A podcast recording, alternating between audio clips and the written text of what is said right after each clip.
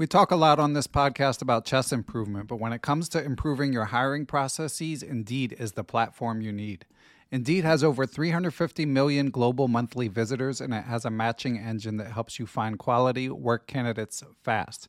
You can use Indeed for scheduling, screening, and messaging so you can connect with your candidates faster. And Indeed doesn't just help you hire faster. 93% of employers agree that Indeed delivers the highest quality matches compared to other job sites, according to a recent Indeed survey. Years ago, when I was running a chess teaching business, I found it hard to find good help, and I had to go through a lot of back and forth to even screen potential candidates. Indeed allows you to do those things efficiently in one place. Indeed's matching engine is constantly learning from your preferences, so the more you use Indeed for hiring, the better it gets. Join more than 3.5 million businesses worldwide that use Indeed to hire great talent fast. And listeners of Perpetual Chess will get a $75 sponsored job credit to get your jobs more visibility if you go to Indeed.com slash chess. Just go to Indeed.com slash chess right now and you'll be supporting our show by saying you heard about Indeed on this podcast. Indeed.com slash chess. Terms and conditions apply. Need to hire? You need Indeed. If you're an athlete, you know the greatest motivator of all is the fear of letting your teammates down. After all, a team is only as good as its weakest link. So you owe it to those wearing the same jersey as you to be your best every time you step on the field. That's why there's no vape in team. When you vape, you can expose your lungs to toxic chemicals that can damage your lungs. If you're a step behind, the team's a step behind. Brought to you by The Real Cost and the FDA. Reese's peanut butter cups are the greatest, but let me play devil's advocate here. Let's see. So, no, that's a good thing. Uh, that's definitely not a problem. Uh, Reese's, you did it. You stumped this charming devil.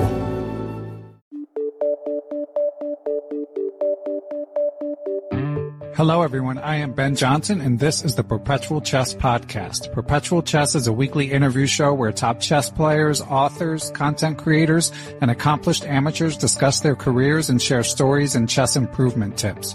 Perpetual Chess is a part of the Blue Wire Podcast Network, and we'd like to give special thanks to our presenting chess education sponsor, Chessable.com. For more information about the show, you can go to perpetualchesspod.com. But without further ado, let's get to the show.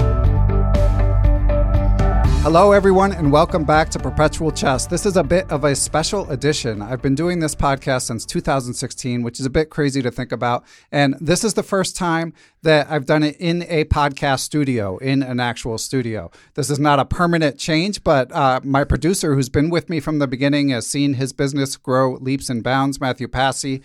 Uh, he produces some of the biggest finance podcasts out there, ones that I enjoy on a weekly basis Invest Like the Best, Animal Spirits. I've talked about them before. But anyway, in South New Jersey, he has a podcast studio that he's opened in subsequent years. So if you're in the Philadelphia area and you're ever looking to record a podcast live, uh, then I think you should do it. And for regular listeners, we also wanted to know, let you know, this will be one of the podcasts that is going to be on video. So if you choose to watch it on YouTube, uh, we will have actual images of us in the studio. Uh, and the us that I speak of is my guest, who is a returning guest, a fellow New Jersey resident. So I was happy to have him join me here at the studio. It is uh, FIDE Master Carsten Hansen, who, of course, is one of the busiest chess authors in the business. He's got 48 books, he just told me. It was so many that I couldn't count for sure. He also writes a tactics column for Chess Life magazine, a book review column for American Chess magazine, uh, has most recently been collaborating with friend of the pod, International Master Cyrus Lakdawala.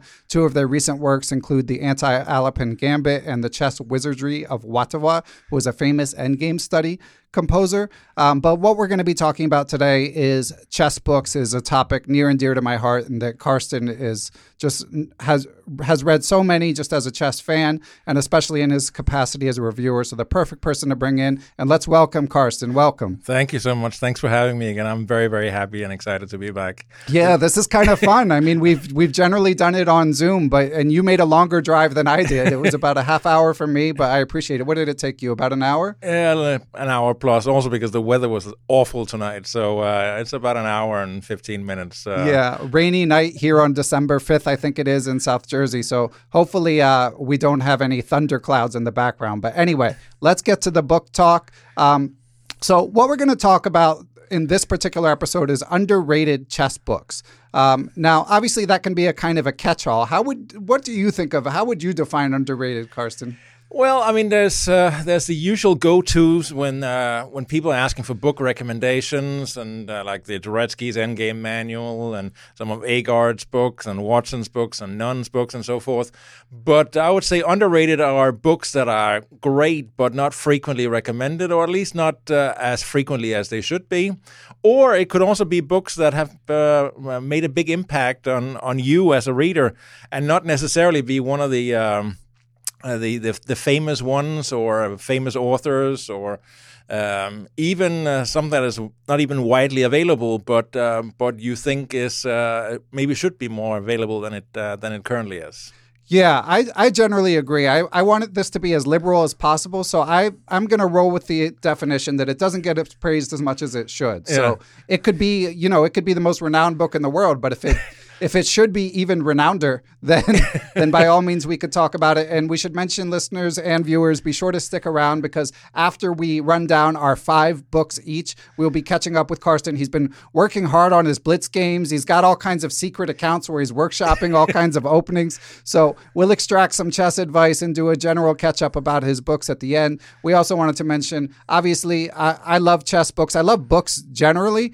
Um, so they're near and dear to my heart. And of course, as has come up on the pod before, there's something unique about chess and book culture where it feels like I think there's been more books written about chess than certainly any other game, and sometimes it feels like any other topic. But of course, we do want to acknowledge that there's other great chess content out there as well. Of course, I'm a big fan of Chessable's courses, uh, especially for learning openings and tactics. And obviously, I don't need to tell you guys to watch all the great chess YouTubers: uh, Daniel Naroditsky, John Bartholomew, Levy Rozman, Daniel King. Uh, some of my personal favorites, Andras Toth. But there, there's just so many great, uh, so much great chess content. So I want to give everyone their shine. But of course, this is a book discussion. But one last thing before we dive into the books, Carsten, I know we were we actually met for the first time in person last night, and now we're meeting again at a studio tonight. And you mentioned that you do check out a few chess Twitch streamers slash YouTubers on occasion. Yeah, I mean, uh, I, I mean, I, basically the ones that you have just mentioned, those are the ones that I'm typically uh, uh, watching. But uh, I'm more listening to uh, chess podcasts now than uh, I. I got a job where I'm actually commuting to work every day, and that has given me an opportunity to start checking out some of the the more interesting chess podcasts that I never had time for before, and there's there's several good ones, of course. There's the mainstream ones, some more familiar ones. The uh, the C squared one with uh, with uh, Cristian Chirila and Fabio, uh, Fabiano Caruana, and uh, there's the Chicken Chess Club, which I uh, absolutely love, and they're big fans of uh, of this uh, podcast here as well, of course. But uh, there's also uh, like I I enjoyed the Chess Fields podcast, which is very different, has some different takes on chess that you typically don't hear, and also cover uh, typical uh, things about emotions and how you react to certain things that uh, that you typically wouldn't discuss in uh, in uh, the more mainstream podcasts. And uh, one that really gave me the goosebumps was Jennifer Shahade's Ladies' Knight with Choko, the the French champion, women's champion that had survived the. Um, the Nazi death camps, where she lost basically her entire family, and I mean, uh, that was just haunting and uh, and beautiful, honestly.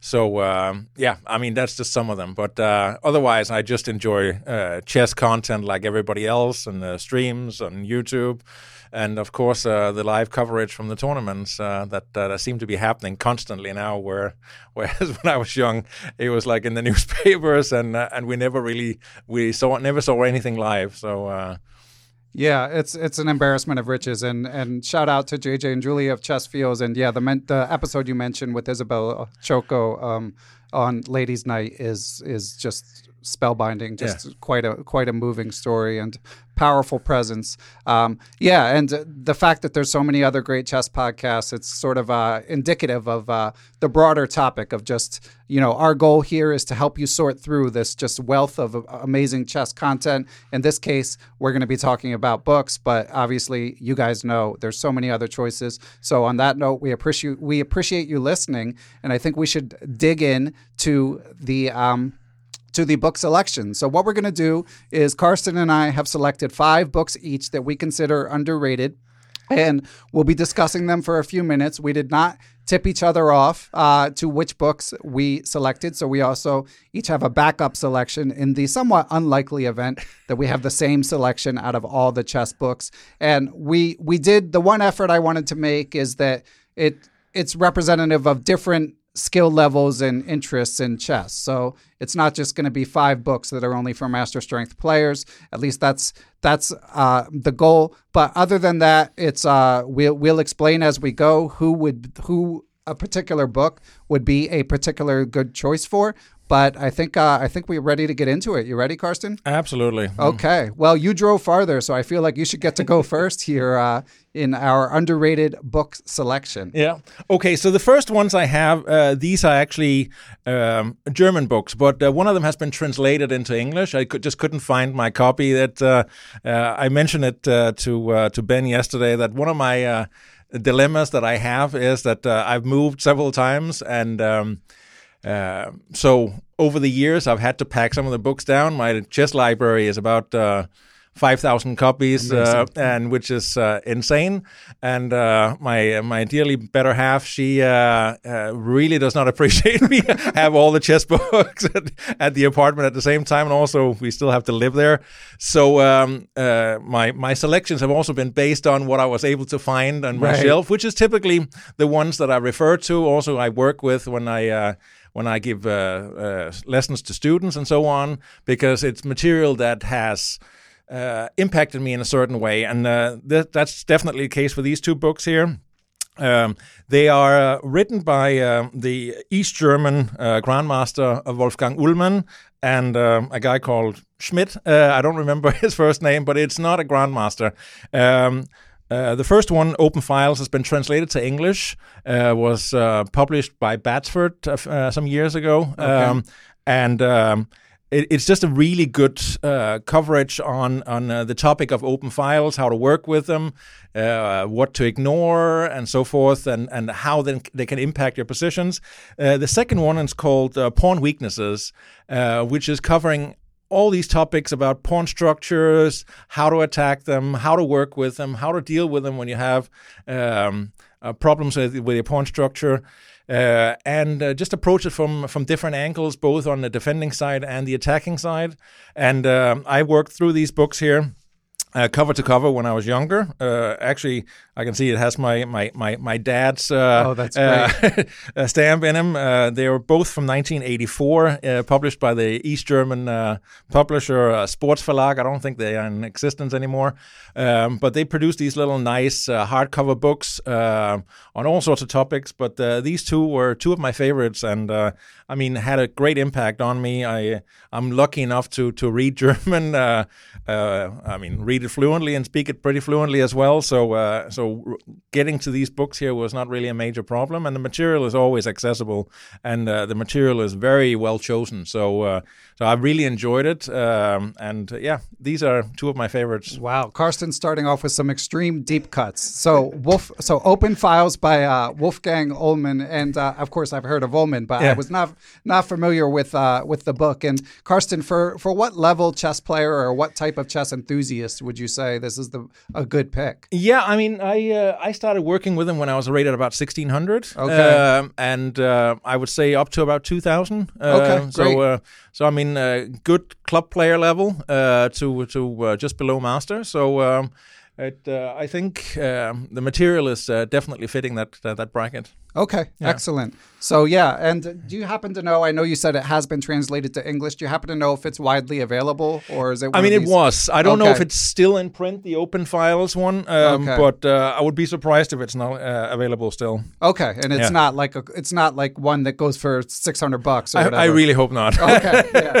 Um, okay. Well, we will get to my selection. I have nothing to add because I actually have not read that one, and I'm just going to cop to it, listeners. A lot of my selections are going to be uh, from people who I've featured on the show. Uh, I've talked about this in previous book discussions. That's just kind of natural because I have a finite amount of time. I love reading chess books, but it's rare that I can read one that has nothing to do with someone I'm going to interview or a book I'm planning on discussing anyway. Luckily, we're on episode 300 something anyway, so you know that that doesn't narrow it down that much in terms of who I select, and it, it's nice to uh, spotlight the work of uh, nice people who put out great work. And we're going to start with uh, Arkell's endings. Uh, Grandmaster Keith Arkell. He's of course um, one of the top players in uh, in Great Britain, but he's he's best known for he's got the sort of weekend warrior mentality. I mean, he's obviously he's a grandmaster, but he's not like playing on the Olympiad team. I think he's around 2,500 FIDE, and he's just made a career of cleaning up on sort of uh, lower ranked masters and uh, you know 2,000 plus players, and he's famous for his his style of grinding opponents down, of just accumulating small weaknesses. He plays a fairly narrow repertoire, but his stuff inside and out, but really focuses on the end games. Um, it's published by uh, Ginger GM's publishing house. Shout out to uh, Simon Williams. Simon Williams wrote that, along with Grandmaster Mark Hebden, he's the stalwart of the classic English chess weekender. Um, and I generally gravitate for anyone who heard uh, me discuss um, endgame strategy with Kevin Skull. I like these endgame books that are not just like this is the Lucena position, you know, this is the Vancouver position, but they're like this is how I, you know, took advantage of uh, bishop versus a knight or a more active piece or a more better placed king, whatever it may be. And uh, Keith's games, you can learn so much from them. Um, I have so. It's they describe it as the art of never giving up and wearing opponents down. I also pulled a quote from Grandmaster Jonathan Speelman, who wrote the introduction. He did a, wrote a really banging intro. He writes, "Strong endgame play demands underlying knowledge, precise calculation, good nerves to keep yourself together for hours on end, and above all." Patience. So, very honest book. It's not super long, so it's a quick read. So, definitely uh, solid choice. Oh, and you should probably be rated definitely over 1500 USCF if you're going to read this book. And, you know, I'm 2100 and I was very at home in it. So it wouldn't hurt if you're even higher rated than that. But mainly, uh, I just find Keith Arkell, I find him as um, an inspiration in sort of like his unique approach to chess and his sort of practical approach. So uh, whatever your rating is, uh, you you can learn from that. Have you read this one, Carsten? Oh yeah, I, I, and I, and I quite loved it. I mean, it, it's it's very good and also very.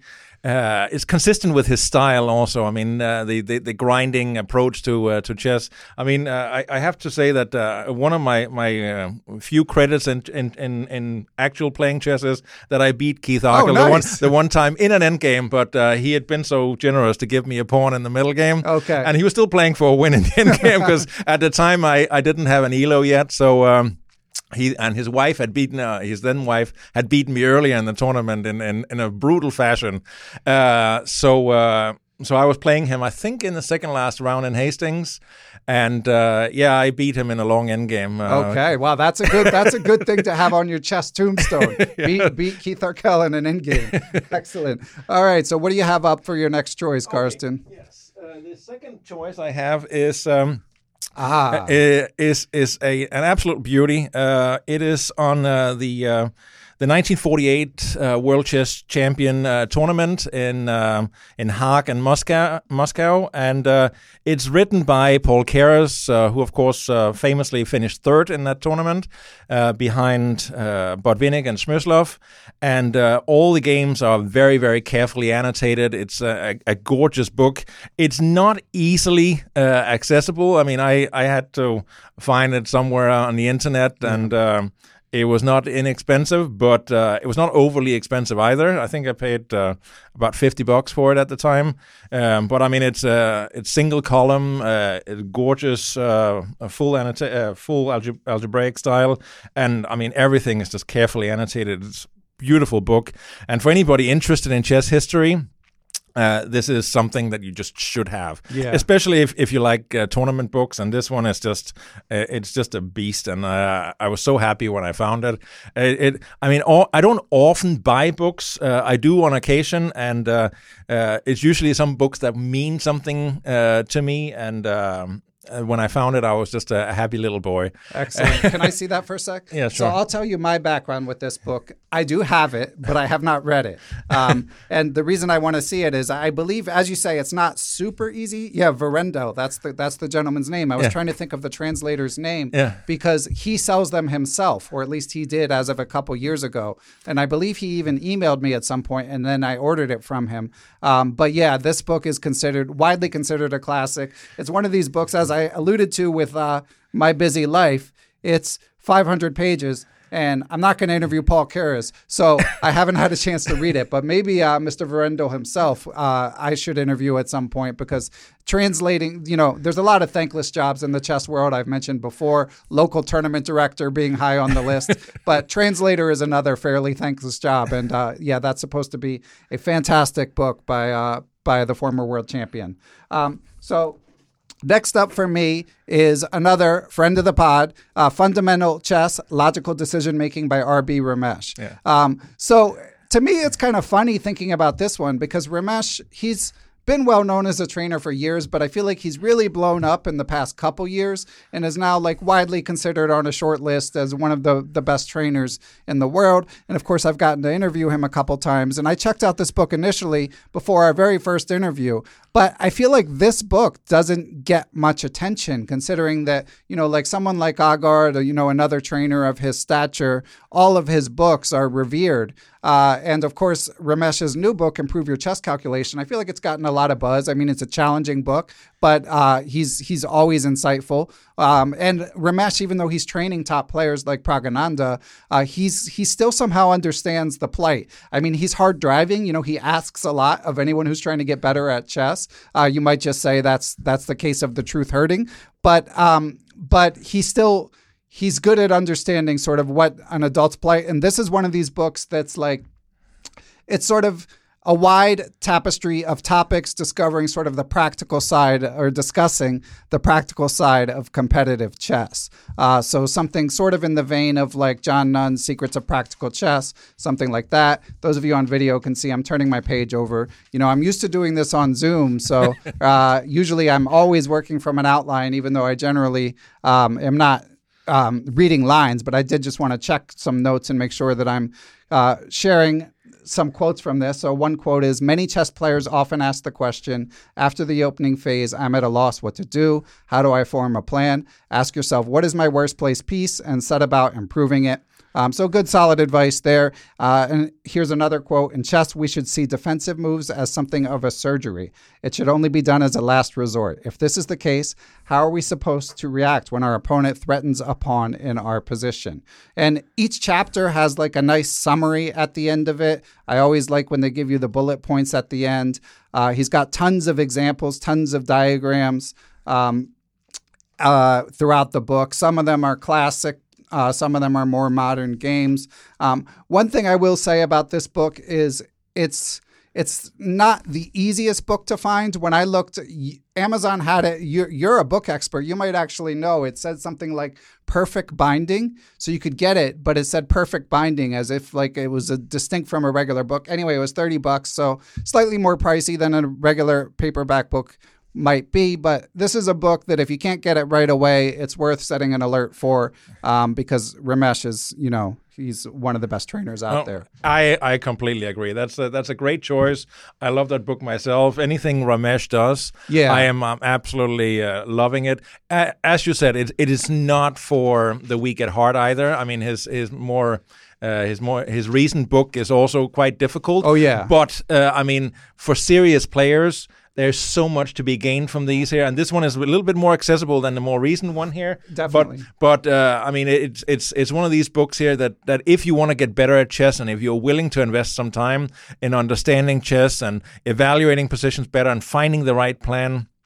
It's just an, an, an awesome piece of work. I uh, I'm, I'm I, I, have a copy of it too. I purchased it myself too. It uh, um, I, uh, I hadn't received it as a reviewer copy. I think it had come out a little bit before I started for American Chess Magazine. So it was just one of those that I'm like, okay, I gotta have this one here, even though my wife claims that I don't need any more books. I was like, yeah, it, it was a reviewer copy.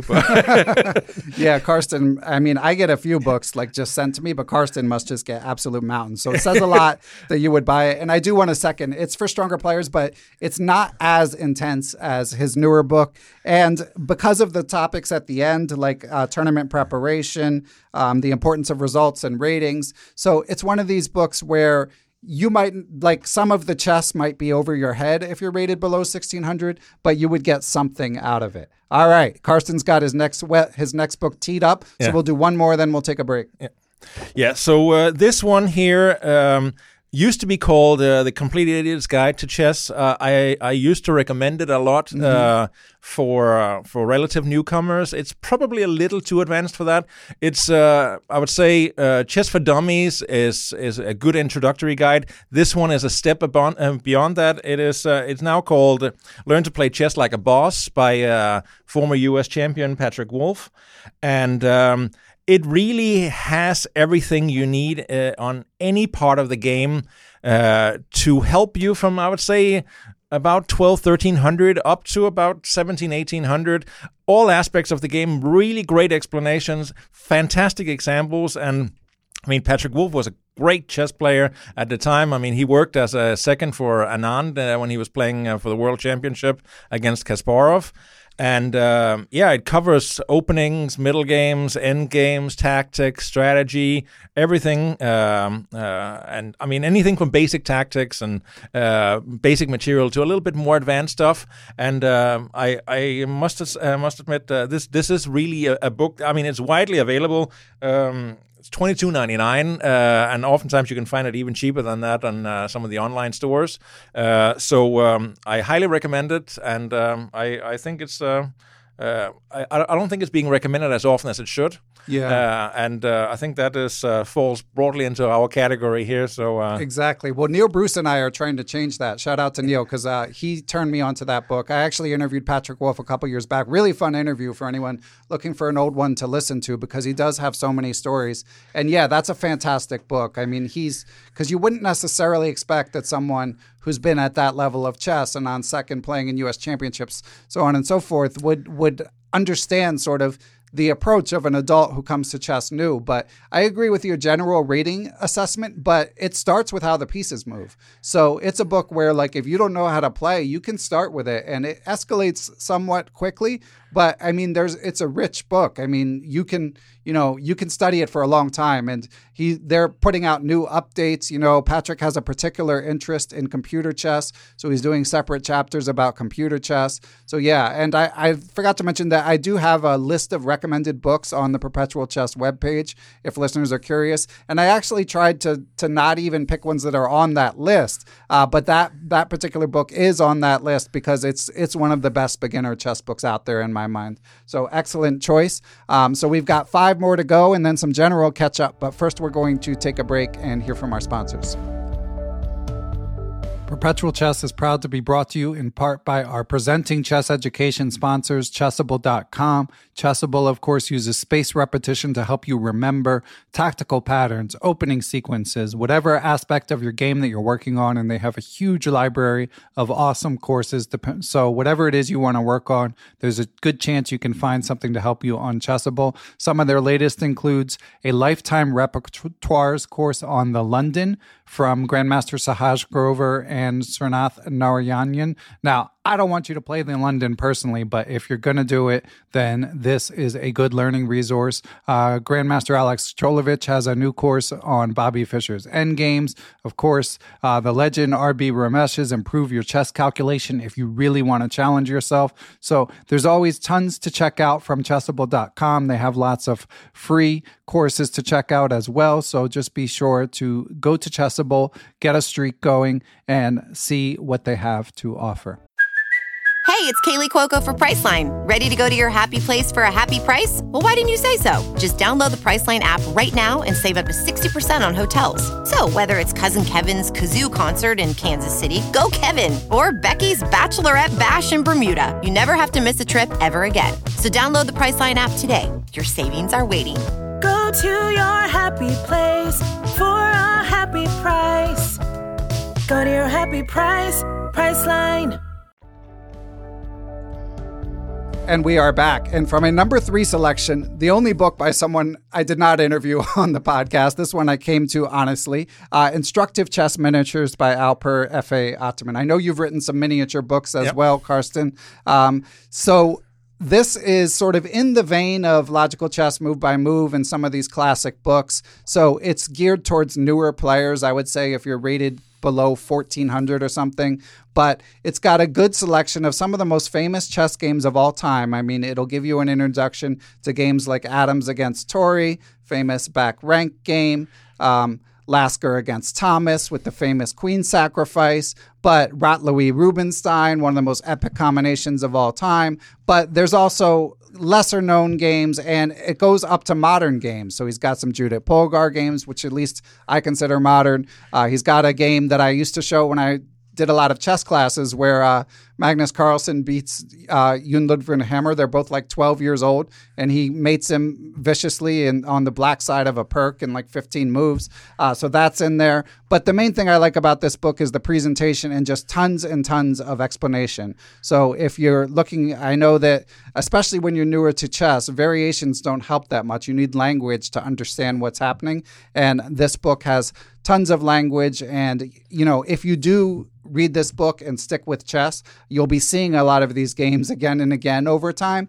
But to me, uh, uh, Alper Efe Ataman, who is a FIDE master from Turkey, he does a fantastic job laying out some of these classic games. Are you familiar with this one, Carsten? Yeah, I am. I uh, I have bought. Uh, I think basically any book that has anything to do with miniatures. Uh-huh. Uh, I I have those, and um, that one too. I mean, I, I I completely agree with your assessment. I mean, it's a good uh, introductory guide to uh, to tactical chess, and uh, and uh, he's described everything that goes on in the games extremely well, and uh, not too too heavy emphasis on uh, on on analysis, which is very good. So uh, yeah, no, I I think that's a very good choice as well. So. Uh, And one other thing to add about this one, uh, it's from Gambit Publications, which means you can read it on their app. It's also on Kindle. I actually.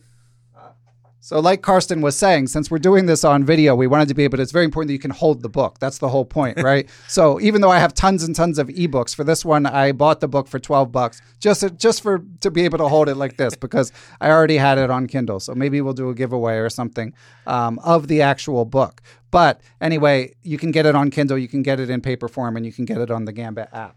All right, what's next, Carsten? The next one is uh, is a hefty volume boom, here. good choice.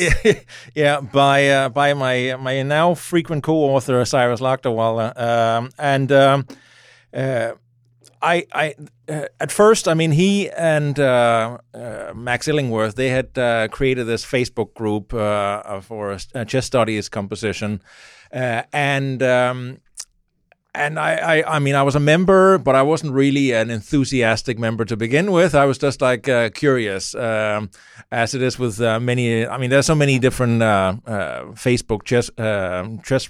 I mean, Facebook groups on on chess, and uh, this one was too. I mean, I had never really been into studies and and chess compositions, um particularly the mating puzzles or problems. I never found them interesting. Um, but uh, but this w- book here, along with the uh, the Facebook group uh, "Rewire Your Chess Brain," uh, really um opens up something in my mind. Uh, and then, of course, Cyrus he was just uh, regaling the. Um, the importance and, and, and value in uh, in these uh, uh, chess endgame compositions, and I actually started enjoying solving them. I'm I'm not a great fan of chess problems still, but I I do solve more of them than I used to, uh, especially the uh, the two movers. Um, but uh, chess endgame studies as a whole uh, has just woken something up in me, and I really enjoy the beauty in some of these compositions. Some of them are quite simple, and they're beautiful because they're simple but elegant. And then there's just some incredibly complex ones that uh, and Cyrus and I have. Uh, have uh, written about ourselves, uh, particularly the one on uh, on Wotawa that you mentioned in, in your introduction. Um, which uh, I mean, he has uh, Alois uh, Wotawa has just composed some magical endgame studies, and when I first saw them in uh, in the Facebook group, I I was just like, wow, this guy is just mind blowing. Uh, I mean, the the ideas that are behind these things here are just uh, they're coming from something that I don't understand. And uh, even though I've played chess for so many years and studied chess, and that. Um, that that just opened something for me, and then uh, he uh, Cyrus he sent this book to me uh, when it came out. Of course, I've also reviewed it, and um, it's just phenomenal. I mean, it it, it really works uh, and explains why it's worthwhile uh, solving uh, both endgame studies and problems, what the value is, and what uh, Cyrus has done in this book here is that he is he uh, he goes uh, approaches each puzzle and position uh, with a solving mindset and explains what it takes, how he's he's thinking about solving these, and um, and that process alone uh, sort of develop something in your brain so you sort of start seeing things in your in your end games not just uh, uh, the compositions but also in your own games. When you're playing all of a sudden you get new ideas you see resources that you never saw before and you see mating patterns especially in the chess problems where uh, they don't necessarily seem like they make sense, and oftentimes the positions are so irrational that uh, I mean, if you wipe the board, pieces off the board, you wouldn't be able to place them accurately Right. again. But uh, just the mating patterns uh, sort of um, allows you to see opportunities in your own games also, and and I mean, it's also very rewarding just to try to solve these things here because it is not uh, straightforward shots every single time, and sometimes it's really hidden deep in uh, in in the position how you're supposed to uh, to approach solving them, and. Um, yeah, I mean, I, I a I've gotten better at it. I feel like I've got become a better chess player at it, and then I mean, this one uh, I would say it's not an easy book, and I, I, I think if you're like 13, 1400, you're probably going to drown in it. Um, but beyond that, I think you're going to learn a lot. And uh, one of the key things is that, uh, especially if you're uh, a lower rated player, you're going to say, well, I have no chance in solving this here. I mean, this is uh, com- way beyond my level, but oftentimes just trying to look at the position, see if you can see something in, in the particular position, and then saying, all right, I don't see, uh, see where they're going, and then playing through the solution. Uh, you're going to learn something because you have spent time on a particular end game or uh, a particular pattern, and then all of a sudden things are going to pop at you much, much faster. I was talking to one of my students about some mating problems the other day.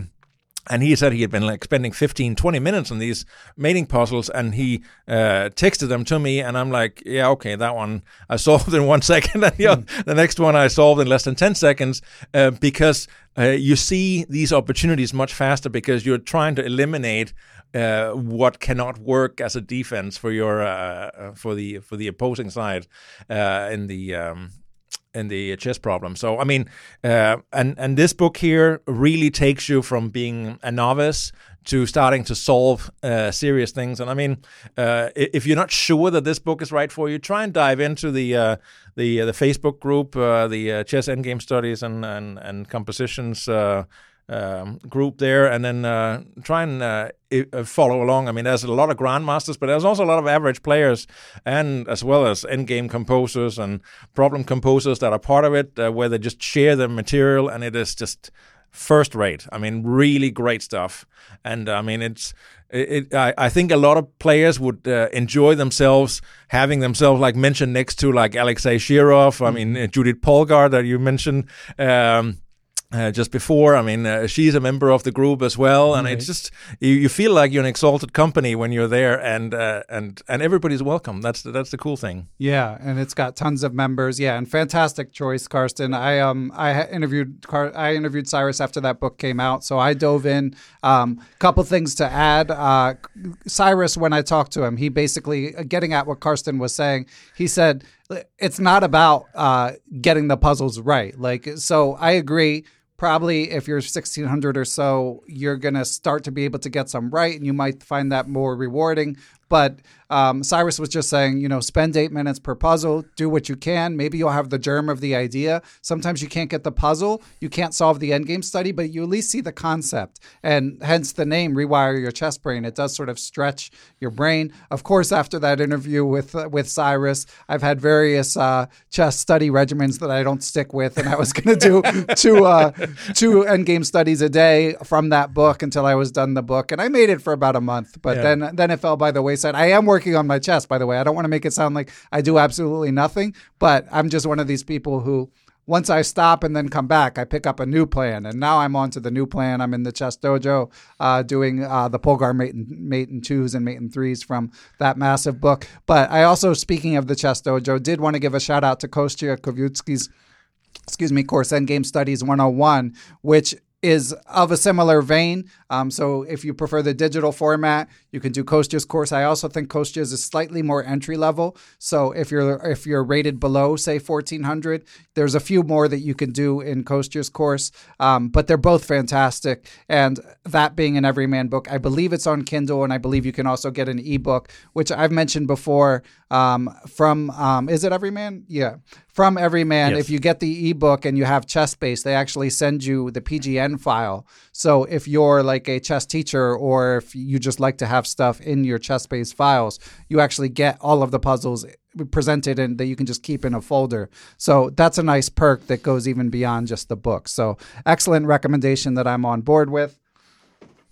Let's get to my next one. I'm guessing you know this one because this one I think gets it's fairly well known. The Giants of Strategy by Neil McDonald. Neil, up there with you and uh, Cyrus, amongst the most prolific authors in my mind. Yes, He- no, absolutely. He uh, churns them out, and he's he's another one uh, similar to what I was saying about instructive chess miniatures, where there's just tons of words, tons of language describing the ideas. And this is a book that is broken down by theme. So you've got like how to use the pawn ram. There's a chapter about seventh rank. There's a chapter about pawn majorities. So firmly based on positional chess. You know, the images of these uh, wizards, these famous players on the cover might give you the idea that it's presented player by player, but it's actually presented by theme. It's in ebook, it's in Kindle. Um, and I would say this one is firmly intermediate. So if you're like 1400 to 1700, looking to improve your positional skills.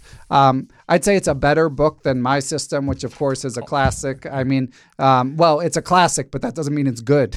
um, whereas, but this one actually, I think will will help you. And I'm I'm a fan generally of uh, of Neil McDonald's work. Um, um, what about you, Carsten? No, I, I agree. I mean, uh, Neil McDonald is uh, a, a phenomenal coach. I mean, uh, he's one of these uh, English players that uh, that was a strong international master, that became a grandmaster, and then uh, rather than continuing to to try to improve on his own game, he became a, a prolific coach in uh, in the UK, and uh, he has written a bunch of really good books. Uh, that one I enjoyed a lot too. I mean, I'm I'm a sucker for positional chess. Yeah. Um, I wrote a book about it myself too, but the, I mean that one is, is is great, and I mean, and it is covering several of the players that I enjoy or have enjoyed uh, in in the past. Also, both Karpov and Petrosian are two of the uh, the players that are being covered. So, I mean, it, it it's a great choice, and as you say, there's a lot of explanations that cover these topics. Uh, uh, in a much much better way than some of these uh, uh, so-called classics, um, like My System, which is a book that I grew up on, uh, and some people they heavily criticize. I mean, I, I felt I learned a lot from it back in the day, but this uh, book in particular here uh, covers the concepts much better and is not being as pedantic as as Nimzovich uh, or Kmoch was in his uh, Right. play and uh, and some of the other older books. So th- this one is a, is a is a very great choice. I uh, I had uh, I completely uh, support We need him. more car- more uh, conflict, Carsten. We keep agreeing. Yeah, no, I I know. Uh, so uh, what I'm going to do here now is I'm going to choose. Uh, I, I have a book here that you may not have ever seen. Okay. Um, and I was quite excited when I found it myself, and and I must admit I've jo- enjoyed it quite a bit. It is on uh, positional chess. I've Um, seen it. I haven't read it. Oh, though. okay, yeah. So, uh, yeah, it's um, uh, Shaun Taulbut. He's uh, an English uh, international master. Uh, he became an international master in, I think, the 1970s. Uh, he was a very talented young player, and then he more or less uh, disappeared. But he sold uh, this book here on eBay, and I had him sign it. Oh, nice. Uh, so it was it was a nice little find. I mean, when I realized it was him and had sold it, I'm like, oh wow, yeah, that's a double bonus. Right. Uh, so uh, yeah, I I purchased. I mean. Uh, it's not phenomenally thick, um, about hundred pages, and um, but he covers a lot of uh, uh, topics uh, on positional chess, and um, uh, I like his descriptions. There's almost no variations in it uh, that of of mention. Uh, only sometimes just to support his explanations, but not like uh, overly analyzed. And and it's just uh, it's ve- well annotated games. Um, uh, of course, mostly from the uh, 1970s and early 80s and so forth. Uh, it's by a publisher that I don't think exists anymore. Uh, they uh, they published a few uh, really good chess books. Another one uh, that they published back then was uh, Tactical Chess Endings by John Nunn. That was later uh, reissued by. Um, by Batsford and I think later on by Gambit Publications. Okay. Uh, but this one here has never been reissued. Uh, and I think it's a shame because honestly, it's it's a very very good book. It's an easy read also, and I mean from players rated up to fifteen hundred, uh, from fifteen hundred up to about 1900, uh, 2000. There's a lot to be learned here. Also because it it helps you. Uh, evaluate positions better, and I think that's one of the things that uh, modern books they struggle with. And like for example, I would take uh, issue with, for example, no, I'm going to try to be controversial. Um, uh, move first, think later. Uh huh. Uh, which um, uh, sort of make the argument that you, you just have to uh, move and then you have to think later. Uh, but uh, that's easy to say for a strong player Right. uh, that does not uh, struggle with the concept of evaluating a position. Uh, that's why you'll often see stronger players recommending it, uh, but weaker players, if they read it, they will have a harder time grasping the ideas. And I think uh, the weaker players that are embracing that book, I think they're out of their minds, uh, honestly, because I don't think uh, they actually understand why it's a good book and what the uh, what the flaws with the book is. Because if you can't evaluate a position, you can't make a good move. Right. Uh, I'm I'm sorry. I mean, you can make a lot of stupid moves, um, but if if if you don't know what you're supposed to be doing with your position, you uh, you're basically guessing. And uh, the the shorter period of time you think before you're making your move, and uh, the, less time you you take to make an accurate evaluation of your position and finding the right plans and so forth, uh, the more likeliness is that you're going to find a bad plan and and get yourself in trouble. And I think this book here, and of course I should recommend my own book, uh, Improve Your Positional Chess, um, at uh, that uh, Gambit Publications just recently reprinted. Um, uh, I would recommend books like that uh, to uh, to start with uh, because it will take you on their journey to uh, being able to embrace more complicated material.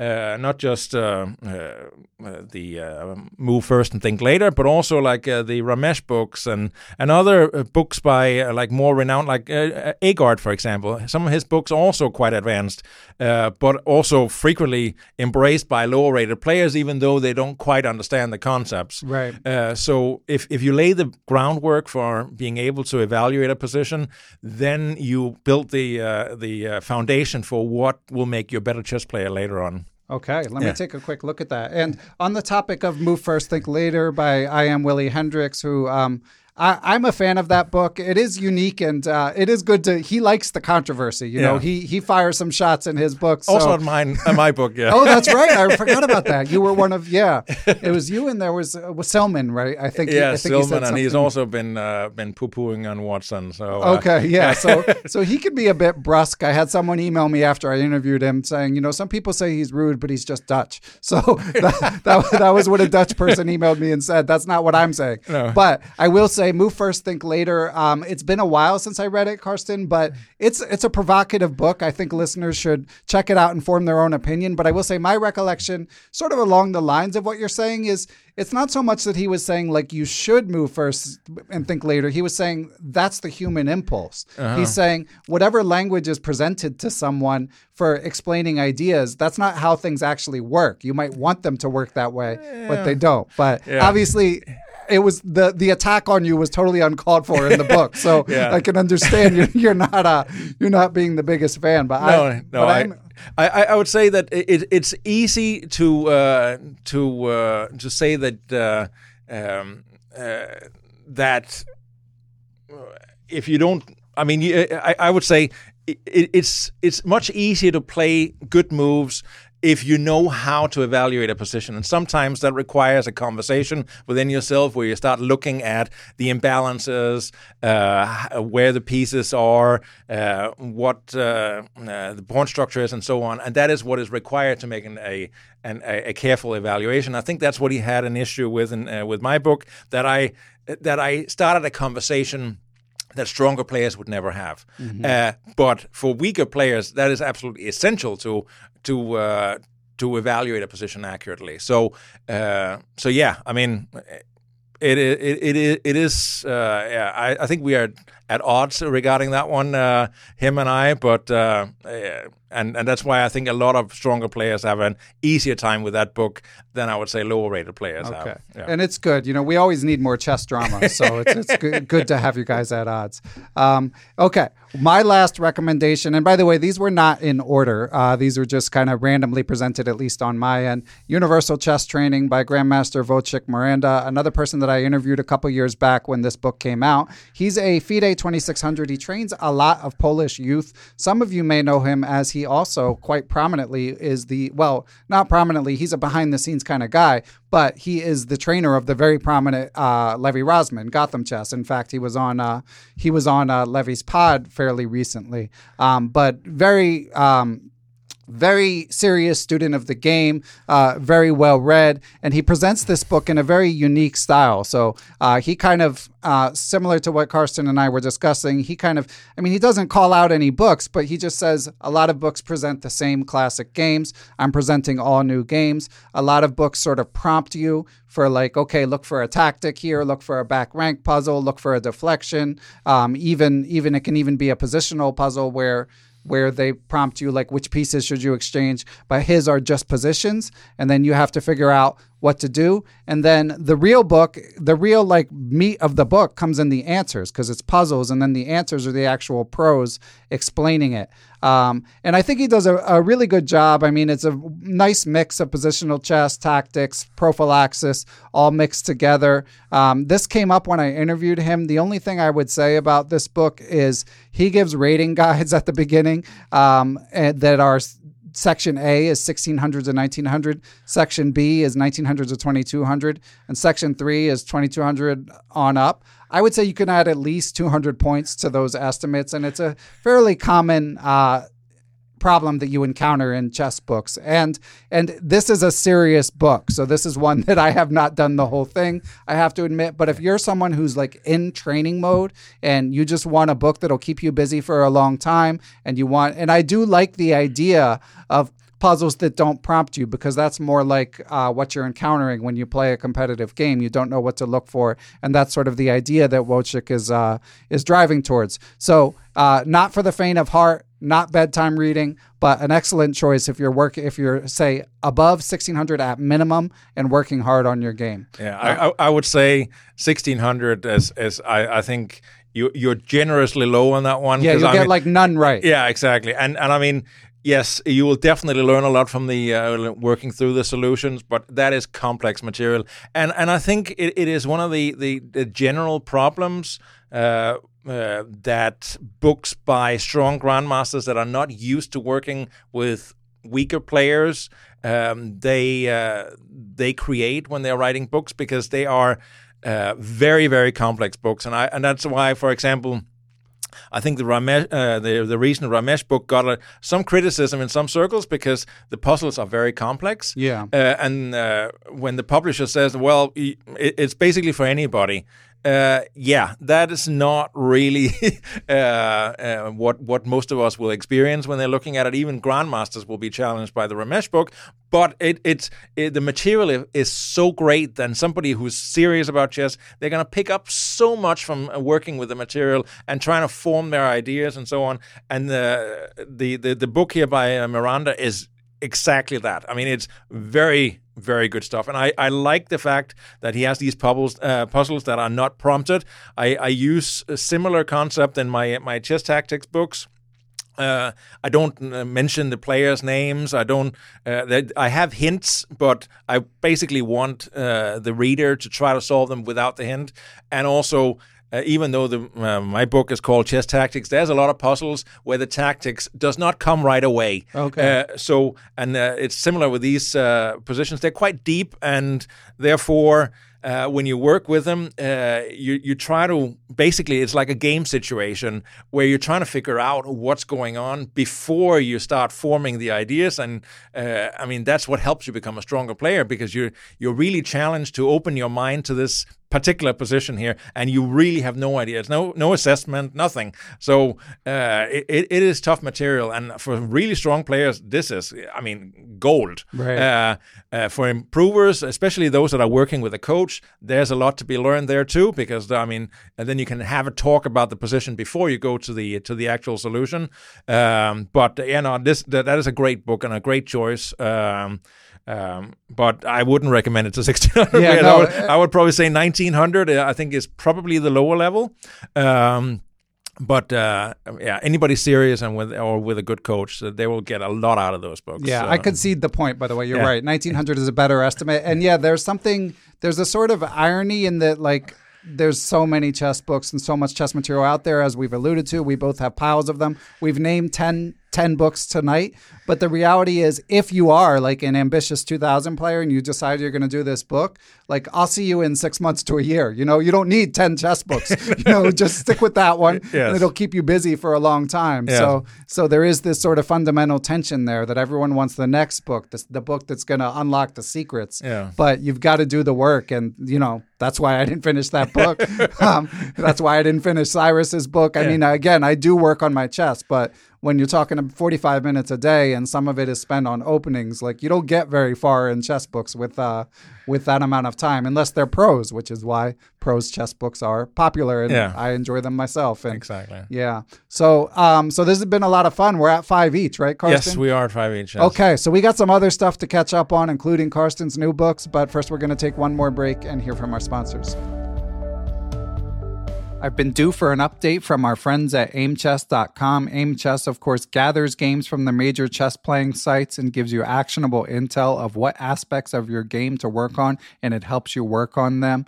Uh, I've been working on some new openings in my Blitz game. It turns out I'm doing pretty decently with those new openings. Of course, I've got to keep them a secret from you guys, um, but I still have some other things to work on. Time management slightly better, but lots and lots of room to improve. Uh, I also need to work on advantage capitalization and resourcefulness. On the other hand, my end games are doing well and my openings are doing well overall. So if you're looking for that kind of insight as well as puzzles of tactics that you missed and chances to practice positions you didn't convert, then try out aimchess.com. If you do so, please use the code perpetual30 at aimchess.com. The link is also in the show description. Reese's peanut butter cups are the greatest, but let me play devil's advocate here. Let's see. So, no, that's a good thing. Uh, that's definitely not a problem. Uh, Reese's, you did it. You stumped this charming devil. And we are back, and we have a few things to, to catch up on. We're actually going to return to the topic of chess books, but first, I want to talk about Carsten's own uh, chess pursuit because, uh, as I mentioned earlier, funny enough, I had never met Carsten in person, but we met last night at a at a gathering in New York City and got to chat a little bit for the first time in person. And he mentioned that he's been working hard on his blitz. He's often rated 26, 2700 uh, on chess.com, so very strong blitz player and he's seeing improvement which is uh, obviously at that level that's not easy to come by. So um, so Carsten what is it that you're doing that you think is an, allowing you to uh, to see some boosts? Well, uh, as, as I mentioned to you last night, is uh, that uh, before I started working uh, seriously with my, my chess again, I, I sort of hit an upper level uh, limit around uh, 2500, and I had a hard time just uh, staying afloat over 2500 um, because, um, I mean, uh, that's when you hit the blitz specialists. At that point, also, I had mostly played uh, 3 plus 2 on, uh, on uh, Lichess um, um, finding a, a, a decent volume of opposition at that level. But um, the higher I got rated, I felt like okay, I'm I'm not getting as many opponents at that point, and also um, uh, if whenever I played three plus O. Um, I would just get beaten up both on time and uh, also getting uh, stressed out when uh, when the uh, clock was lower. So, um, and especially when you're playing on uh, chess.com, um, I basically found no opponents that wouldn't uh, wanted to play with increments. so then I started playing with a 3.0 because I, I uh, 3 plus 0 because I felt like okay uh, I need to get better at that particular skill. Uh, and, and it is a skill because you're especially in the last phase of the game you need to be able to to play really fast and also make um, pretty good decisions. Um, so uh, there's a couple of things. Um, one thing that I noticed was that I had a hard time finishing games. Um, and uh, uh, when there was obviously there was a king hunt going on, I was missing simple mates and so on. Sometimes I was just missing mate in ones, especially when the time was low. So uh, what I did was on on, on Chessable, um, uh, CraftyRaf, uh, who is a uh, yeah. Um, uh, he his book was just published also. The checkmate patterns manual. Yeah, yeah. checkmate checkmate patterns manual was just published in, in print as well in hardcover. Beautiful hardcover that actually I reviewed in the latest the upcoming issue of um, of uh, American Chess Magazine.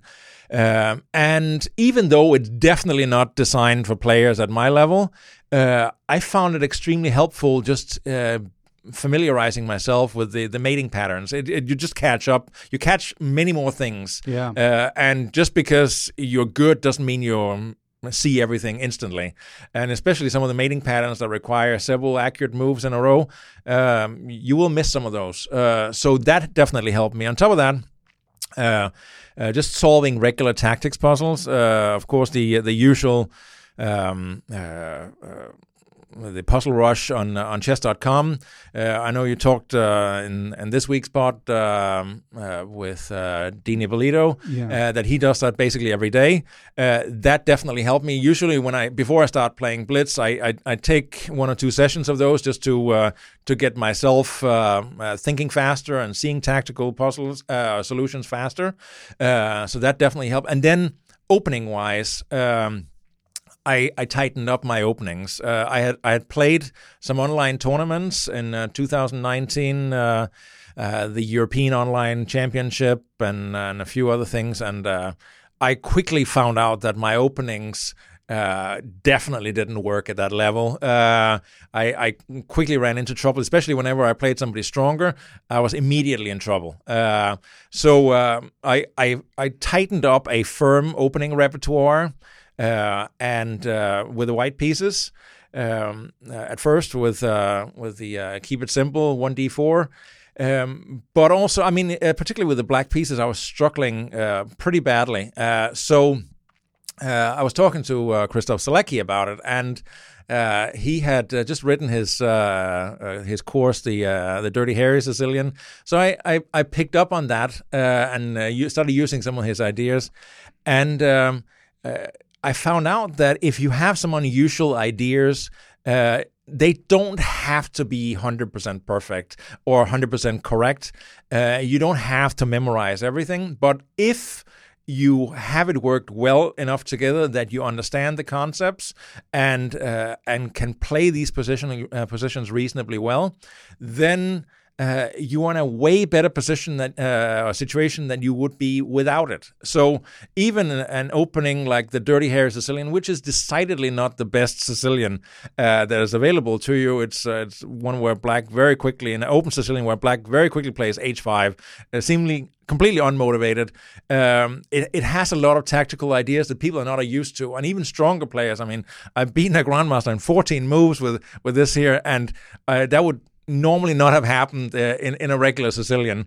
But it was just there was just enough chaos on the board that he wasn't familiar with what was going on right. that he quickly got himself lost in it and uh, I, I, I did a similar situation when I wrote my book on the orangutan uh, where uh, it was bas- uh, basically a tribute to my dad uh, who played the uh, b4 when when he was an active player and I, I told myself, you know what, the least thing I can do is just to get myself familiar with the pawn structures and the ideas. So when I'm writing about it, at least I, I, I have some experience in understanding what the concepts are, what the typical situations are, what is decidedly a good orangutan uh, setup, and what should be avoided. Um, and spending the time playing the games, and now I've played almost 1,500 games with uh, the orangutan in, in Blitz games, uh, including many games against uh, very strong players. I mean, highly rated players, uh, um, beating somebody that was almost 2,800 rated on Lichess wow. Uh, with the orangutan, and um, uh, scored uh, 30 points out of in 40 games against grandmasters uh, uh at least the ones that are uh, have their titles next to uh, to their handles. I think it's a pretty decent score for somebody who's not a grandmaster by any stretch of the imagination.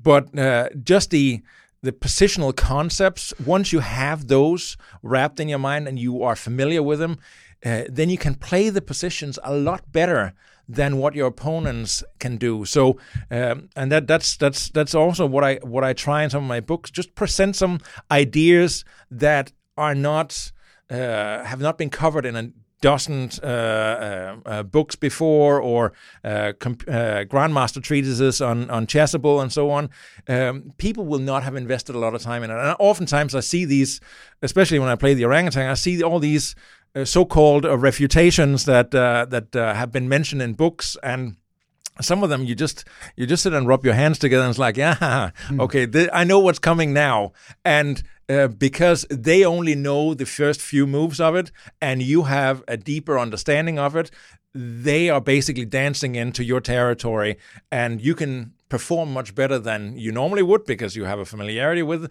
and your opponent on the other hand are dancing into to this fire pit where you really need to know where you need to step in order to survive and uh, and and even grandmasters can make bad positional uh, decisions in these openings here. And um, I, I, share some of the games with my students and uh, some of my friends also. And uh, you can make a grandmaster look really, really pathetic uh, uh, because they're trying to create something against something that is not supposed to be working, mm-hmm. or at least not working that well. And then all of a sudden they're struggling from a strategically and positionally inferior position and then they're trying to make up for it, and that's when you can uh, come and hit them over the head with a club afterwards. So I like it. Yeah, nice.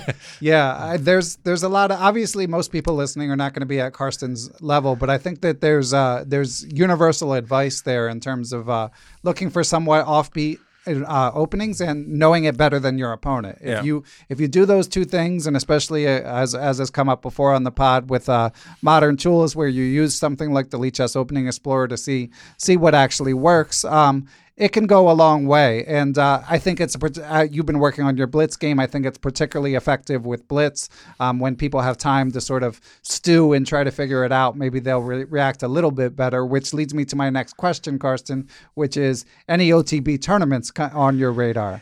I, I had hoped to start playing uh, already last year. Um, but uh, uh, with COVID still around, I, I didn't really want to do it at that point. And uh, recently, I've started a new job, so I, I didn't get started this year either. Um, but next year, I'm definitely going to be playing. Uh, there's uh, several international tournaments that I, I that, that, I want to play, but obviously, I need to uh, play myself warm first. So I'm probably going to find some local tournaments to sort of polish off my over the board skills and uh, who knows? I mean, um, I, I still dream of becoming an, international master, which, uh, I mean, uh, I would enjoy doing it at my age, which would be very uncommon. Uh, right. Scoring it in a classical fashion, not just by one result in a in a, in a veterans tournament, which yeah. I now qualify for. I still have a hard time wrapping my brain around that one. Right. Uh, but uh, but yeah, like uh, like um, uh, getting out there and, and, and playing some of these uh, these events is, is definitely high on my agenda. I I haven't locked in on any because I'm I'm working on getting my opening repertoire together in a way where I'm not going to be predictable, and uh, that's probably the the hardest thing right now here uh, because. Uh, I can't remember as much as I could when I yeah, was tw- I was 20 back then. I was just an engine yeah. Uh, that had a lot of opening theory in it, and now uh, even with the uh, the modern tools, I'm still trying to uh, absorb uh, new material, and especially when it's uh, material in openings that I haven't typically been playing before. Um, because I mean that's part of my preparation, trying to do something that I haven't necessarily uh, been exploring before, variations and so on, just to be a little bit less predictable than I have been. I mean, uh, there's only so much you can do in the English opening, uh, even though I've written many books about it. Uh, so, uh, so yeah, no, it, um, it they're they're coming, um, but. Exactly how soon I'm not 100% sure about, but uh, I'm I'm I'll I'll soon test my uh, my over the board skills for sure. Excellent. Well, yeah, the I am chase will be fun to see. I mean, Yeah. I it's not as rare for someone you know past their past age 50 as you Yeah. are to get an IM title. I mean, it's still rare to be clear, but Yeah. it, like the GM, it basically never happens with Yeah. I. Uh, I know I interviewed Kari Christensen who managed to do it, and the other thing is obviously if you're 2700 blitz, let's face it, there's it's not a it's not a stretch, you No. know. Like you have to execute, you Yeah. have to train, you have to be ready. But I certainly wouldn't be shocked. And in terms of like all the people I interview, everyone wants the next rung on the ladder, myself included. It's it's just human nature. Um, for some people, it seems more doable than others. But I do think, obviously, with a with the 2700 blitz rating and with all the work you do uh, writing about chess, I, I feel like uh, you could do it, and it would be fun to see. Yeah, I mean, uh, thank you. I, I I- appreciate that. I mean, it, it, the thing is, um, I I did pursue the international master title when I was younger, um, and when I look now at those games that I played at that time, where I was close to IM norm sev- on several occasions. Uh, honestly, I'm, I shake my head at how I was playing at that time because I understand chess a lot better now than I used to.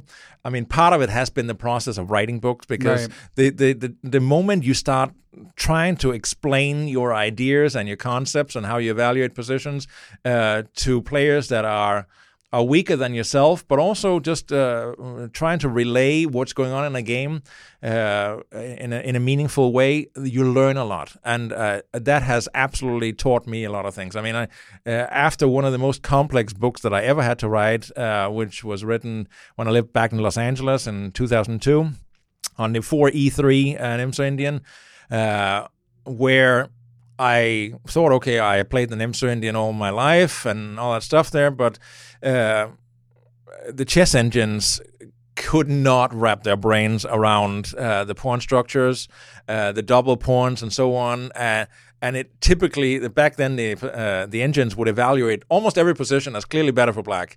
And uh, when Gligoric and uh, and Sokolov and Bronstein in in the his book about the 1953 candidates. Claimed an uh, clear advantage for white and the computer said clear advantage for black. Clearly something was wrong. So I had to basically reanalyze everything and uh, to understand these positions and really work on them uh, on the board myself. And immediately afterwards, I found that my level increased so much. I mean, it was night and day. I- One of the best chess play, uh, tournaments I've ever played in my life was immediately afterwards, where uh, I scored, uh, I think, four and a half out of six against a 2,500 plus uh, rating average, um, uh, including drawing uh, Cyrus at the time. Oh, uh, nice. um, but also, I mean, many of the strongest players. I beat Jack Peters uh, with the black pieces in a nice game, and uh, the only game I lost was to Akobian um, uh, just before he became a grandmaster, and that was in the last round. So, um, uh, so yeah, I mean, it was um, a phenomenal tournament, and that was directly a result of what I had invested in analyzing. Uh, these complex strategical positions. All of a sudden, my my game was just uh, expanded in, in understanding and, and also just in the, in the depth of how I could play.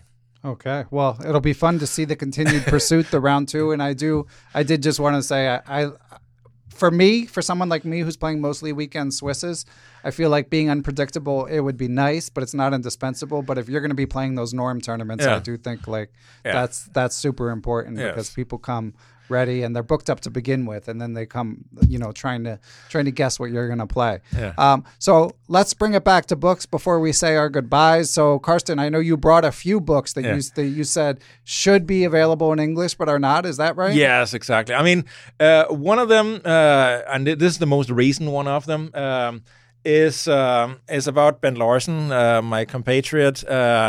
Uh, it is only volume one, and uh, as you can see, it is uh, an absolute massive volume. It uh, over a thousand pages. That's insane. Yeah, over a thousand pages. It covers the first part of his uh, his uh, life and career up to 1965. Of course, he became a grandmaster in 1956. Uh, his first really great result after becoming a grandmaster. He won board one at the Chess Olympiad in 1956, ahead of Botvinnik, the the reigning world champion. Um, but in 1964, he won the first of the three interzonal tournaments uh, that he won in his career. Uh, in Amsterdam, ahead of, uh, uh or actually on a shared first place together with uh, Spassky and uh, I think Bronstein um, ahead of Stein and Averbakh and a whole bunch of the really the top echelon. Uh, and uh, these are all the games that were available. Bent Larsen was part of creating this book here, so there are games from his early notebooks and so on. Many of them are annotated. There's wow. also many unannotated games. Uh, the annotations are taken from all sorts of different sources, uh, some of his own books, uh, some of chess magazines, and so on. It is a phenomenal book, and I can't wait for volume two to come out. It, we have been waiting for it for a very long time, um, but I wish it was available in English. It, uh, I mean, Bent Larsen was a fantastic uh, author, explained things extremely well. Uh, I think uh, Peter Heine Nielsen, uh, when he was on here, also talked about it. Uh, his uh, his recollection of, of, I mean, tiny little details was just phenomenal. I mean, we we had him on um, in this Danish chess camp for the most talented juniors that Peter Heine was part of, and I was also along with many others, of course. But he had just played the 1988 uh, tournament in uh, Esbjerg in Denmark, and he came up and joined us. And uh, he was basically one evening he was just entertaining us uh, by showing us uh, his uh, some of his favorite games. Uh, and one of them was his favorite games with the um, the A and H pawns against uh, I think from 1970, and he he sent somebody into the uh, library at the school. It's, it was a it was a, a, regular school, but with a chess program, and they had a pretty hefty uh, chess library. And he was like, "Yeah, it's a, it's. I think it's volume ten, but it's the one that's like turd brown color hmm. uh, with metallic." Uh, and um, he could basically just look it up, and uh, yeah, it's it's a a great game. Uh, it's not 100% correct, but uh, I mean, it's where he pushes his A pawn up to A6 and the H pawn up to H6, right. and uh, and and and wins a, a, fantastic game there against Gligoric. And he was telling us the story that um, that uh, Gligoric he said afterwards, he's like, I I know you're going to push your pawns, but I mean, you can either uh, you can do one or two things you can think it is just Larsen being Larsen and not take it seriously, or you take it too seriously. And he's like, unfortunately, in this game, I didn't take it too seriously, and I got punished for it. Hmm. Uh, so, I mean, that's a brilliant game. I think it's from 1970, um, uh, a Yugoslav tournament. Um, but uh, yeah, great game. The the second uh, uh, uh, is actually two volumes. Um, uh, and uh, along with the last book, also it's it's by the same author. It's by a Danish international master called Jens Enevoldsen.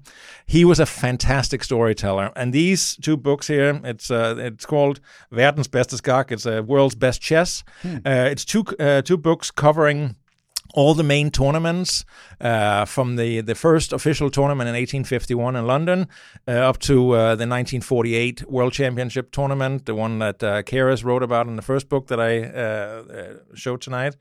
And um, uh, he has picked some games from each tournament and uh, uh, telling stories from the tournaments, who won, who had a great tournament, and annotated the games. And uh, honestly, I, I have reread these books here I think in excess of twenty times. Wow! it, it is it is uh, it is crazy. I mean, uh, these are actually not the first copies I have. This my dad found these in a, in a used bookstore in Denmark um, because the first copies I had had completely fallen apart.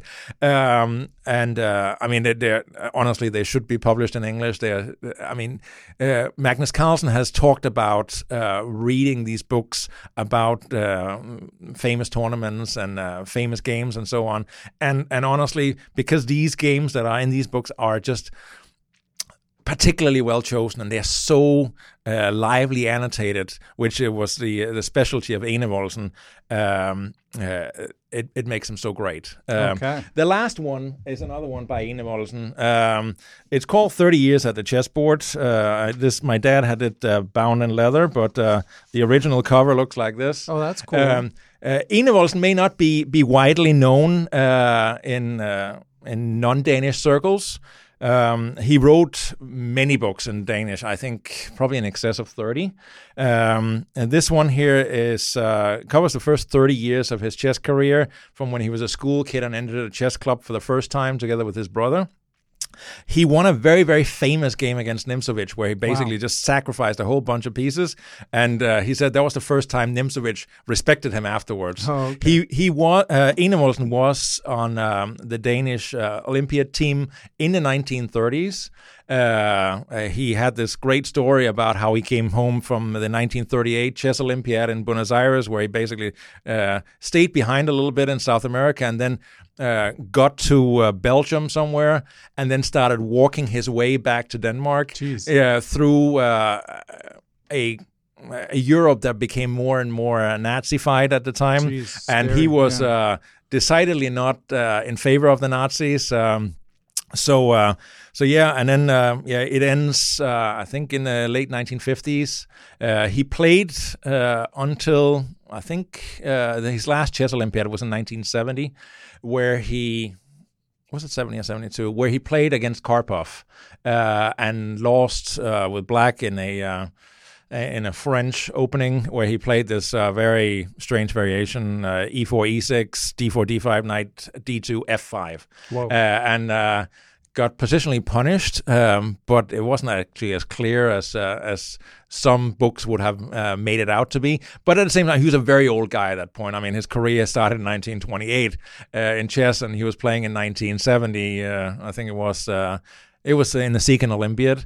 Um, uh, so um, yeah, I mean, phenomenal guy. The stories are are, are great, uh, not just about the best ch- Danish chess players, but also from the chess Olympiads and so on. And yeah, uh, Sounds fascinating. yeah, very yeah. exciting. I uh, when I when I fi- I found it on on first time on the shelf of somebody I stayed with during a chess tournament, uh, an old guy. And uh, he said, "You should read it. You, you're gonna like it because you like chess history." And uh, he wasn't kidding. And then uh, I set my dad on the on the task to find it in a used bookstore, and he found it like two or three years later in a very nice copy and had it uh, leather bound for me. So, uh, so fantastic gift. So Excellent. Yeah. Well, paging Martin Eustason, your fellow Dane. Yeah. Someone's got to do this translation, Martin. I, I, I nominate you thank you. because I know you're too busy writing, writing, you know, 20 books a year or whatever. Which brings us to our last topic. Carsten, I of course already had a few of his books, but he graciously brought eight of them here as gifts for me, which my wife is going to have a similar reception to to your wife. I, I'll have to sneak them in in the dead of the night. But but if if you were to recommend one of your recent books, I know you've been collaborating with Cyrus a lot. Yeah. Uh, for for people listening, which one are you the proudest of, or do you do you find is getting the best reception? Uh, well, I mean, uh, the most recent one on the uh, the anti-Alapin Sicilian uh, is probably one that uh, is going to connect with the most because uh, uh, Sicilian players they Yeah, who wants to play against the yeah, Alapin? e- exactly the two three C uh, two C three Sicilian, which is why we have like labeled it death to the two three Sicilian. so it's E E4, C5, C3, D- D5 D5 takes E- knight F6. Knight F6, yeah, which is uh, it can become a gambit. Right. Um, I mean, uh, it, it it is an entertaining gambit. I mean, uh, there was an, a Dutch international master that wrote to me afterwards, and he says, "I hate this variation." And he had played it against uh, Warmerdam, the uh, the Dutch grandmaster in the in the Bundesliga, and he said that he had spent so much time in the opening and barely managed to uh, to navigate it, and then he was in too much time trouble to uh, being able to hold the game, and then he lost it in the end. So, um, so he said, even though that White might be able to gain a tiny advantage if you study it really hard and you're a strong player, I mean that makes it a perfect tool for uh, for the average This player. is if White tries to keep the pawn, or yeah, well, just in general. I mean, because uh, it seems that like it, it just seems like on principles it should be equal if White doesn't. If Black Yeah. gets to play knight takes D5 with Exactly. the pawn on C3, And that that's the point. I mean, uh, Yeah. the, the the queen is not exposed in the center or anything like that. You capture with a knight, and if, if white tries to capture the, uh, the or keep, hang on to the pawn, then all of a sudden it becomes very challenging. Uh, the the studies books are a little more complex. Uh, I, I, we wrote uh, one on first on Smyslov. We call it the Smyslov workbook. It's has all his uh, endgame game compositions, uh, uh, his studies, plus the uh, positions from his uh, endgame book that he wrote on rook endings with Levenfish. And then we have some examples from his own games also, where, where he played particularly relevant uh, endgames. Uh, they are a little more complex, and maybe you need to be like rated at least 1700 to get the full bang for your buck. Of course, the Wotawa book has has become a um, more popular than uh, than uh, Cyrus and I we had ever fathomed. I mean, it sold incredibly well. Um, That's good uh, to hear. Which surprised us because it was basically just one of those uh, uh, projects where uh, we're like we're writing it for us right. because we love uh, Wotawa's work, and then we hope somebody else is going to like it.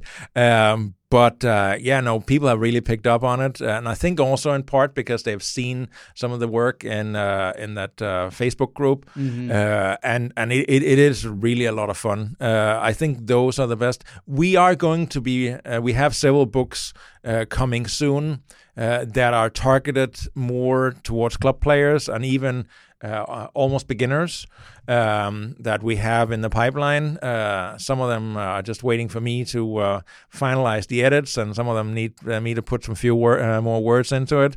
Um, but uh, you're going to see those coming fairly soon, or um, one more in December, probably of Osiris and mine, and then a a beginner something close to a beginner's book in the beginning of the new year, and um, yeah, I mean that uh, opens a different uh, chapter in what we typically write on write about. So, uh, so um, yeah, I mean, uh, I I would probably say if you're a beginner, you shouldn't pick up the books uh, right now. I uh, I would rather refer you to my book Back to Basics Chess Openings. Mm-hmm. Um, that is for players that I have played for a little bit, maybe rated 11, 1200 and up, and um, a lot of people have loved that one. It's by far my most popular book I've ever written. Okay. Um, and uh, then if you're a little stronger, improve your positional chess. Excellent. So, yeah.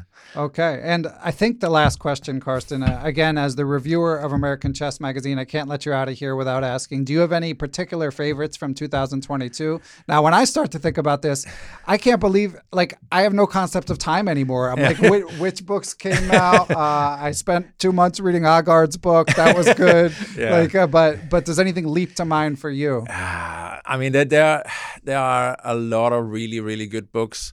Um, I uh, one thing that has made me sad is that uh, the um, Elk and Ruby book uh, has not published as many books as, yeah. as he as he has done in the past. But uh, several of his his uh, tournaments, especially the ones on uh, the the masterpieces and dramas from the uh, from the Soviet Championships, um, have been absolutely phenomenal. And I mean, yeah, I think Magnus himself recommended yeah, those. Yeah, I would not be surprised because I mean, the the stories are so exciting uh, that it's it's just hard to ignore. Um, I think that. Uh, uh, I think those will probably be my favorites. But I mean, there's so many good ones. I last uh, last night after we uh, came uh, came home from the uh, the uh, the function we went to yesterday, there was a book waiting for me from John Hilbert, a brand mm-hmm. new book on. an American player that was that played in the 1904 Cambridge Springs tournament, and it was like a 500 page volume, and the amount of research he has put into that book, and uh, I mean, uh, uncovered so many games. I mean, it's it's one of those books that I can't wait to dive into because I love chess history, and from that perspective, I think it's going to be phenomenal. Um, but uh, no, I mean, uh, I would I would suggest to people that they, they check out the column. Uh, it, I know American Chess Magazine may not be uh, in everybody's budget, but honestly. Um, uh, it, it, covers so many so many interesting things in the in the U.S. chess scene, and I mean I'm just happy to write for them uh, and and review books, and I try to select something that would appeal to uh, every level, uh, some for strong players, some for more average players, and occasionally for weaker players. Um, so um, yeah. Um,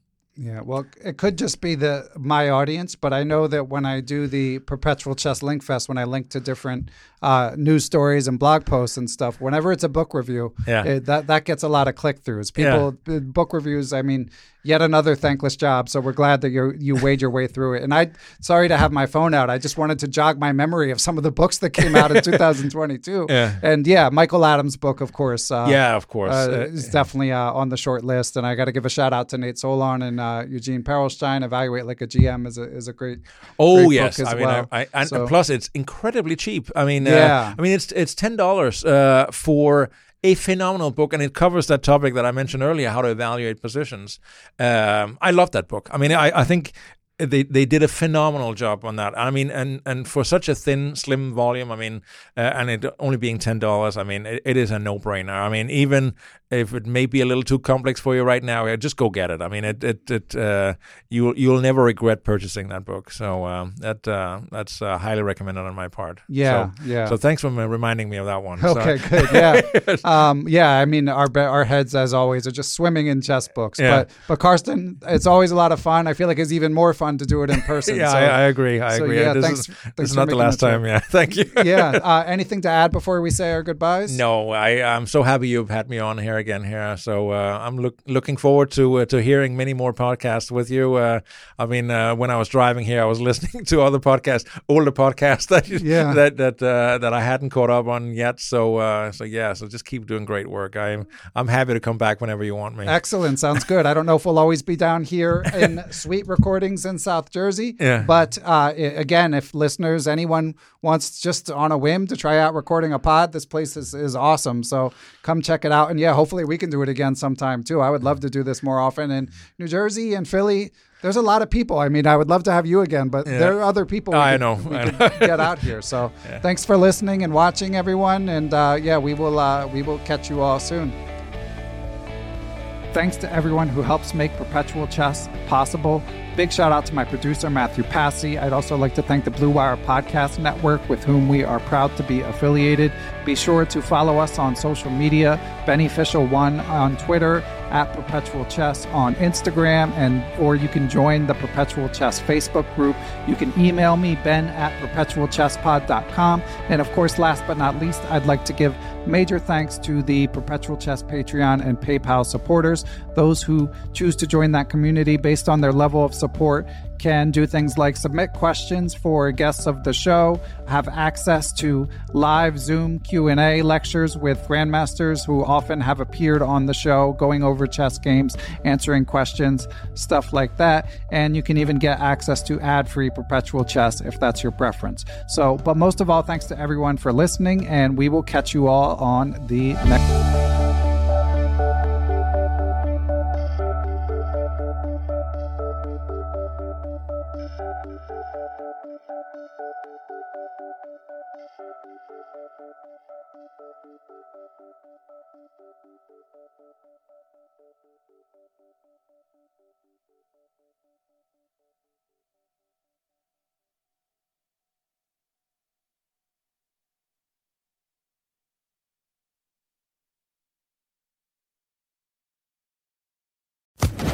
Social Podcast Network. Okay, round two. Name something that's not boring. A laundry? Ooh, a book club. Computer solitaire, huh? Ah, sorry, we were looking for Chumba Casino. That's right. ChumbaCasino.com has over 100 casino style games. Join today and play for free for your chance to redeem some serious prizes. ChumbaCasino.com. No purchase necessary. Where prohibited by law. 18 plus terms and conditions apply. See website for details.